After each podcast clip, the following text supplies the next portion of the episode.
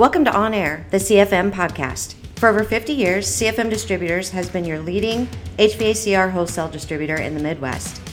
In this HVACR podcast, you'll hear from employee owners of CFM Distributors who will provide you with stories, experiences, resources, and ideas to better your business. You can find more information and episodes on our website at cfmdistributors.com or email us at info at cfmkc.com.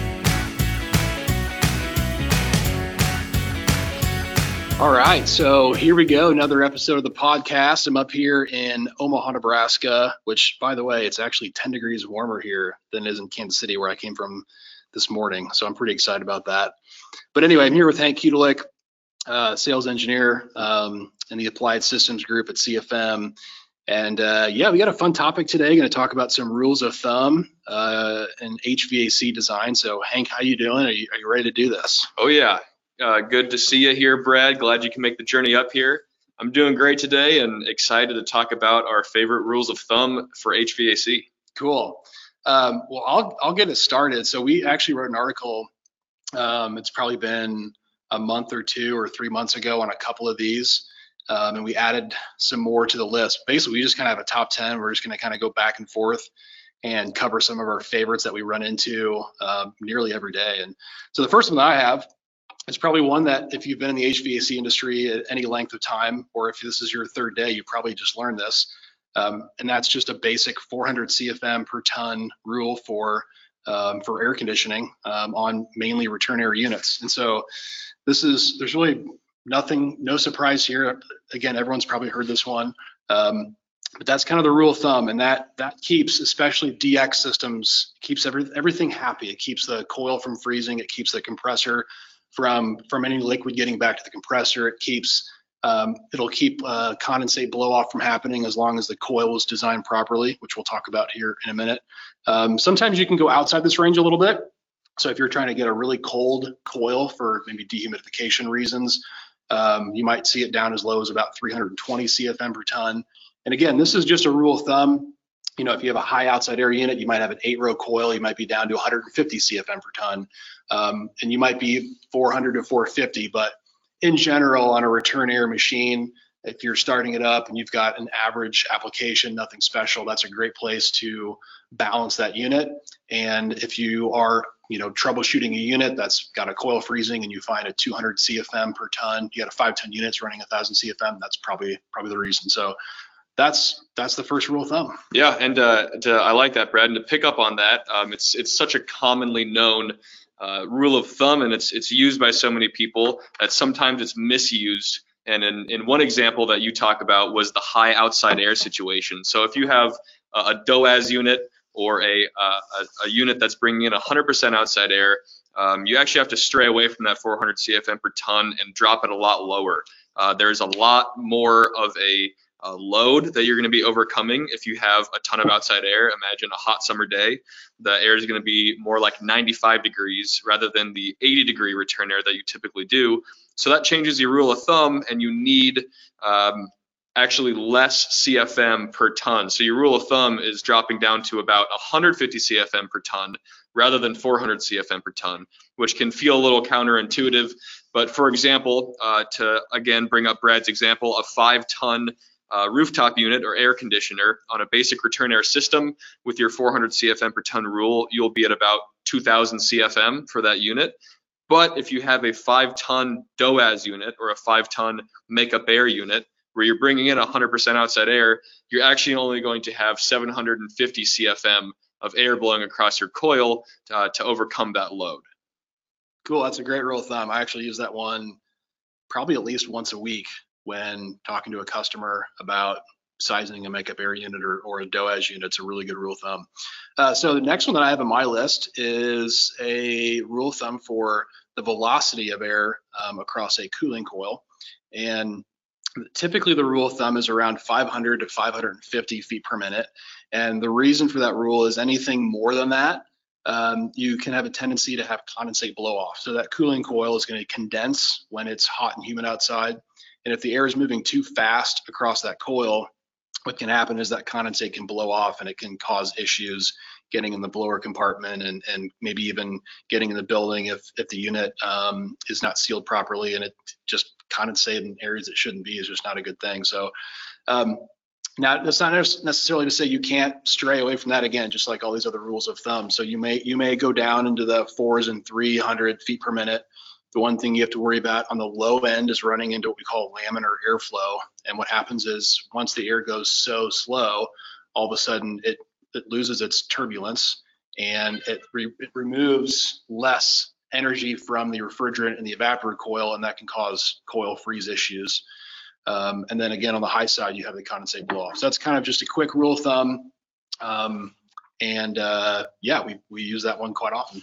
Cool. So, so uh, tailing into the next one, kind of using the information we've gathered so far that we've talked about. One of my favorite rules of thumb, uh, and it's and it's kind of fun to blow people's minds sometimes. So if you have if you're on a job site and you're looking at a rooftop unit or you're looking at an air handler inside and all too often the tag is completely worn off, you can't get any information from the unit and you need to find out what the tonnage is to replace it or you're curious what the tonnage is of the coil within your house. Um, there's a there's a rule of thumb that we use to determine the tonnage of a DX or chilled water coil based off the square foot. So all you need is the uh, foot length and width of the coil or inches, and then you can use this rule to find out what the tonnage is.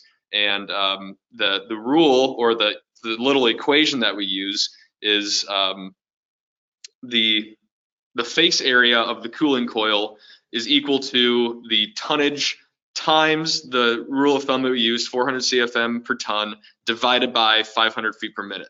So in order to figure out the tonnage with that equation, uh, you can take the face area of the cooling coil, so measure the, the length and the width of the cooling coil, times 500 feet per minute divided by 400 CFM per ton, and then you'll find out what your tonnage is. And it's a it's a quick little way to see if you're in the ballpark of what you think that your what uh, what you think your system tonnage is rated for.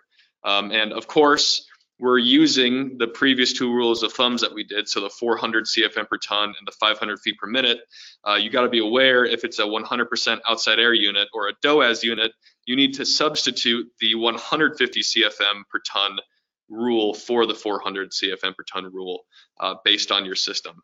That's that's a great one. I use that one all the time, especially for return air systems. I even kind of simplify it and I use the um, the tonnage of the coil or the system times 1.25, since basically 500 feet per minute divided by 400 CFM per ton gives you that square footage of the coil. So a 10 ton system should have about a 12 and a half square foot coil. And so if I'm on site and I measure up a coil and it's 40 square feet, that means I should be around a 30 or 35 ton unit. And if someone says, yeah, this is a 150 ton unit, I'm like, this, there's something wrong here. Or if this is a 15 ton unit, I know something's wrong. And it's a great way to to figure that out now while you're on site as opposed to you know going back to the office and being like oh dang it i, I forgot to check this and now i know something's wrong there's other equipment missing or, or whatever it is. So that's, sure. that's a good one yeah it's a good way to simplify it with the 1.25 rule. So next one on my list is one again that i use quite a bit um, helping contractors with their load calcs and it's a max heating capacity rule of thumb. So the rule of thumb is essentially and again, this will depend a little bit on where you're at in the country. So if you're listening to this podcast and you're in San Diego or Southern California versus up in Quebec, this is going to be a little bit different. But assuming you're in the Midwest, close to us, and somewhere between Omaha, Kansas City, and the Springfield, Wichita area, it's a pretty constant rule. And it's I call it the 1.7x rule.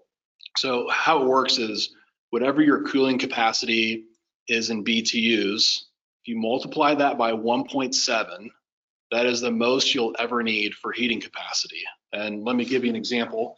And I have to get out my calculator here because I multiplying certain things by 1.7 can be tricky. But let's just do this. So a 10 ton unit is 120,000 BTUs for cooling. So if I multiply that by 1.7, I know that the most heating capacity I'll need in that system is about 200,000, 204,000 heating BTUs of output. So I can divide that by 0.8 if I want to to get to like a 80% input for maybe a rooftop unit, and that'd be 250,000 BTUs roughly.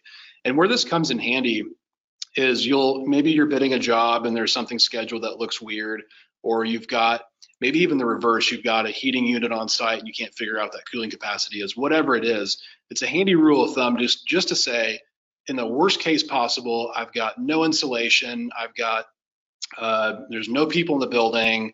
Just what's my worst case? You know, is my heating? I have a boiler. Is my boiler big enough? And just take your cooling BTU times 1.7, and if, if as long as you're within that range, you're good to go. I like it. That's a real good one. Walking a walking a job site and, and trying to figure out what your max heating load will be um, if you know the the cooling tonnage. And and this next one is uh, another another rule of thumb I like to use when out on a job site, walking a space. Uh, this one's specifically for heating only, um, and it's it's a it's the heating BTUs required per square foot of the space you're in. So if you're if you're in an office space or if you're in a warehouse and you know what the square footage of the space is, you can quickly figure out how much heating is required for that space in a rule of thumb basis. And again, this is for the Midwest, more of a colder climate. Um, obviously, if you are down in Texas or California, this will be different for you. Um, but on uh, on a standard rule of thumb, we typically go for 50 uh, 50,000 BTUs of heating required per square foot. Or I'm sorry, 50 BTUs. That'd be a lot of heat. That'd be a lot of heat. 50 BTUs per square foot is standard, um, and that's a conservative. Uh, that's a conservative look at how much heating you need. Um, on on average, when we look at an office space, for example, uh, offices are closer to 25 to 35 BTUs per square foot. So 50 BTUs per square foot obviously is conservative, but if you're in a warehouse, more infiltration, um, a larger space, maybe less insulation, you're looking more like 50 to 75 BTUs per square foot. So uh, a decent rule of thumb if you're walking a space and need to decide quickly how much heating you're probably going to need for the space. Yeah, that's a good one. So uh, the next one I have on my list, by the way, lots of BTUs and square foots and CFM and feet, per minute. I hope you guys can can keep up because sometimes my head starts to spin. Uh, so the next one, actually, I was walking a job this morning with the customer, and this is one of my favorites too. Is uh, in projects or applications where you have a lot of people crammed into a space. So think like a a sanctuary for church, think an auditorium, maybe a gymnasium, like a sports gymnasium where you have a lot of people basically filling most of the space. And when you walk into a, a, an application like that, again, it can be it can be nice to have a square foot um, per ton rule, but it can also be to be handy on these jobs where there's just a lot of people in there, and someone says, "Hey, I've got a church, and I know I need a design for about 150 people." And so the rule of thumb is conservatively 0.1 tons per person when the room is crammed with people. So it's easy math, 150 people, that would be 15 tons. So I was actually walking a job, like I said this morning, and we're in the sanctuary, 150 people is max, that's 15 tons. And that's conservative. You know, if, if the building is well insulated and there's not a lot of um, a lot of other things generating heat or whatever it is, that might come down to a 0.07, but the 0.1 I like just because it's really easy to do the math. You just move the decimal point over. 400 people, 40 tons. 300 people, 30 tons. And it really helps you kind of hone in on, okay, so like the job this morning, we're walking, okay, we're around 15 tons. It might be 12 and a half, might be 16 tons, but we know we're in that range. So we know we probably want three phase voltage and we know we're probably going to have, you know, this type of unit on the roof and you know what size is the piping probably going to be? And it really helps you again quickly narrow in on what type of equipment you might be quoting so that you can walk the rest of the job and start to formulate a solution that's going to work again before you get back to your office and you can spend much less time kind of figuring out what you're going to do. For sure. I like that. And it's and it's good to it's good to be aware of the situations when you have a ton of people in them because um, for example you could have you could have a one man office that has two walls that are outside facing and some windows on them, and the load in that room could be a ton. And in that situation, you'd have one ton per person. That's right. And so, um, in in a in a space where you're dominated, the load's dominated by people, a large amount of people, that that rule of thumb really gets cut lower. And obviously, if you have an auditorium of 400 people, it's probably not going to be a 400 ton load. Exactly, so yeah. that rule of thumb is really good to, good to, to put into that situation. Um, and to tail off that, another another ratio that will clog your mind is a square foot per ton. So uh, a, a, situation where you're not going to be dominated the load by a ton of people. Uh, this is a most common, a more common ground office space type uh, type area, but it's 300 square feet per ton. So kind of like the heating one I was talking about earlier, where you can find out using a square footage, which is typically common knowledge for a space, figuring out the cooling load required using this 300 square feet per ton ratio. Um, and obviously, it's it's a it's a conservative rule of thumb. Um, if you have a higher load in the space, if the space is generating heat, um, low insulation, a ton of windows, you might be down on the one to 200 square feet per ton. Um, and if you have uh, a low load, there's a lot of insulation, uh, few people, you might be in the five to 600 square feet per ton.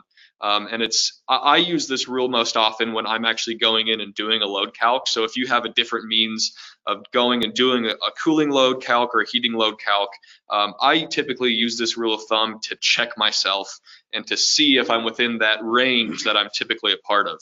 So um, if I go in and do a load and I see it's a five ton load, I'll go see what the square footage of the space is and make sure that I'm laying within that range near that 300 square foot per ton mark. That's a good one. And I think what you kind of said there at the end too is um, since these are rules of thumb, they're they're just a starting point. So after you get done checking the rule of thumb, do the load, or after you do the load, use the rule of thumb to make sure you didn't do something really just make a big mistake. And all of a sudden now you're at four CFM or you're at four square foot per ton. You're like, wow, there's no way that any building's ever four square foot per ton. I must have fat fingered something. Um, so that's a great point. Totally.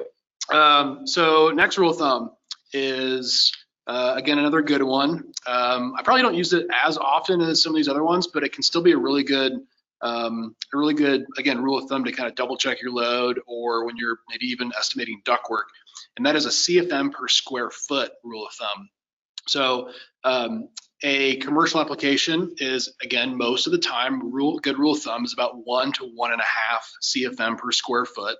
Um, if you've got a, a, space that's got a heavy load, whether it's internal heat gain from people or from equipment or uh, lighting that's not efficient, uh, incandescent bulbs, whatever it is, you can easily get up to a 2 CFM per square foot. Um, and then you, you may have, again, some jobs where you're less than one. But again, if you're walking a job and you just want to know really quickly to, uh, to figure out what size your duct needs to be, if you just plug in about one and a half uh, CFM per square foot, then you're going to be you're going to be pretty safe most of the time. Awesome, awesome. And and to tail off that, something similar is um, outside air CFM per square foot. So obviously, fresh air is a hot topic nowadays, and people are wanting to introduce more fresh air to their space.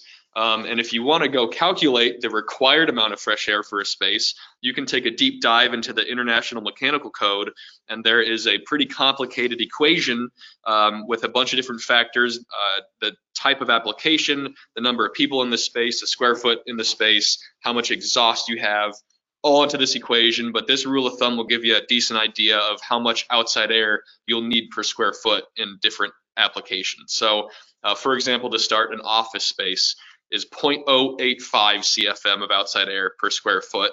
Um, a conference room is going to be a little bit more than that because they're expecting more people to be in that area. So a conference room is 0.31 CFM of outside air per square foot. And uh, as a quick example, um, a, a 20 foot by 50 foot conference room, that's a thousand square feet, right?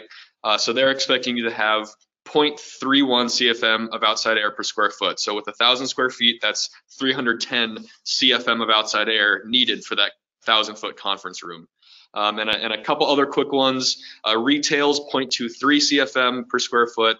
Uh, a bar and lounge is more than that. Uh, they're expecting to have more people in there. 0.93 CFM outside air per square foot. And uh, on the extreme side, for a smoking lounge, um, that's up to 4.3 CFM of outside air for, per square foot. So you really are pumping a ton of fresh air into that space. That's a lot of outside air. Yep. Yeah, this one's been a really good one that we basically just built a spreadsheet for um, probably a year or so ago, and we realized that there's actually just a formula for that that covers the based on the the, po- the population density, based on the CFM per square foot, and then based on CFM per person. There's literally just a, a formula you can plug in. So that's been a great way to just quickly on your loads plug in that CFM per square foot. That's that's a handy one.